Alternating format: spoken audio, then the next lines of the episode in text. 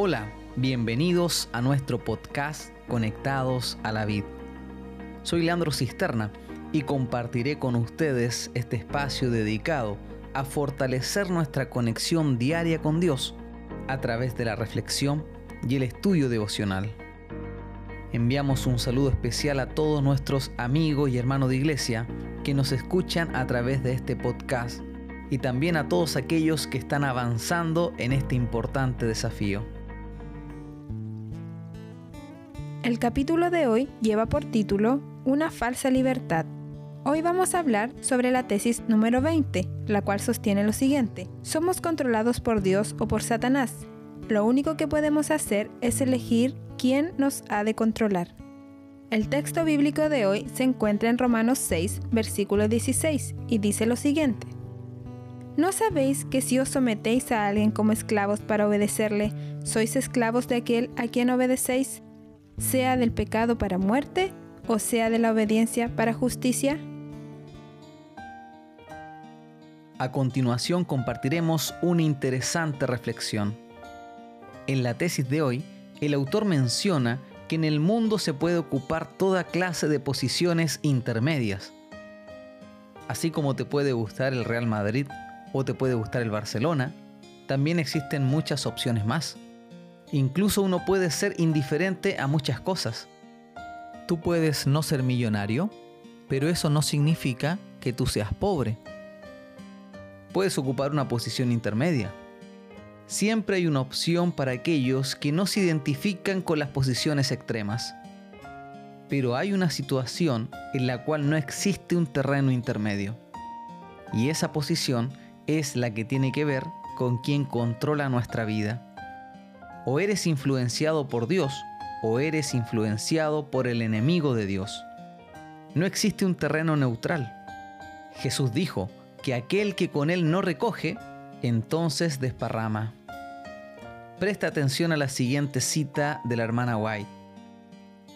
A menos que nos entreguemos al dominio de Cristo, seremos dominados por el maligno debemos estar inevitablemente bajo el dominio del uno o del otro, de los dos grandes poderes que están contendiendo por la supremacía del mundo.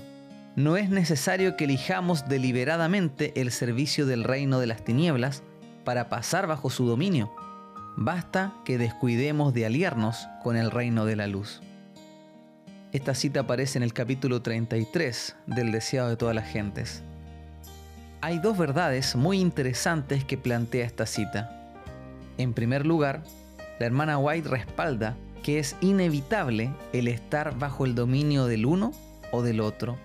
No puedes evitarlo, no existe la alternativa neutra.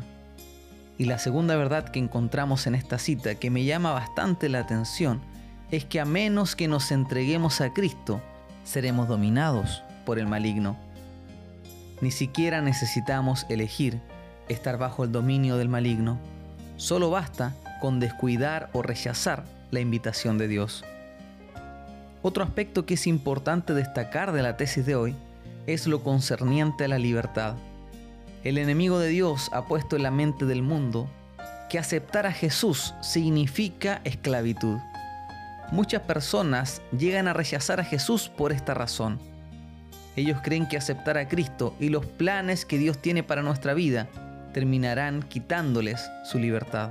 Y la verdad es que es todo lo contrario.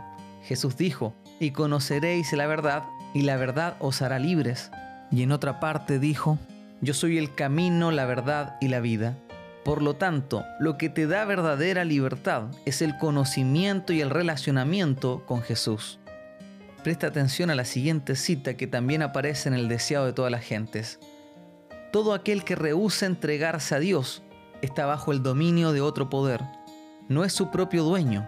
Puede hablar de libertad, pero está en la más abyecta esclavitud.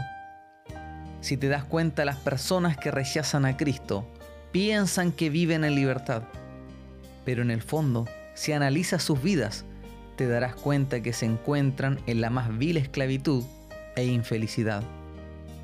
Para ir concluyendo, te invito a abrir tu Biblia en Romanos capítulo 6, versículo 13. Dice lo siguiente, ni tampoco presentéis vuestros miembros al pecado como instrumentos de iniquidad, sino presentaos vosotros mismos a Dios como vivos de entre los muertos, y vuestros miembros a Dios como instrumentos de justicia. Qué interesante lo que plantea el apóstol Pablo. A veces nos cuesta percibir o darnos cuenta que somos instrumentos. Todo el tiempo somos usados como instrumentos pero así como un hacha puede ser un buen instrumento para cortar leña, también puede ser usado para lastimar a alguien. Nosotros también podemos ser instrumentos en las manos de Dios, pero lamentablemente también podemos ser instrumentos en las manos del enemigo. Que Dios nos ayude a repensar nuestras acciones, a hacer luz para aquellos que nos rodean y a ser instrumentos usados por Dios me despido y te dejo invitado a continuar con tus estudios devocionales. También te invito a participar de nuestra cadena de oración. Recuerda todos los días a las 7 de la mañana y también a las 7 de la tarde. También te invito a suscribirte o a seguir nuestro podcast. Recuerda que ya está disponible en las plataformas más populares. No olvides compartirlo con tus amigos y familiares para que más personas sean bendecidas con este proyecto. Nos encontramos nuevamente mañana para el repaso de la tesis número 21. Que Dios te bendiga y que Dios te acompañe.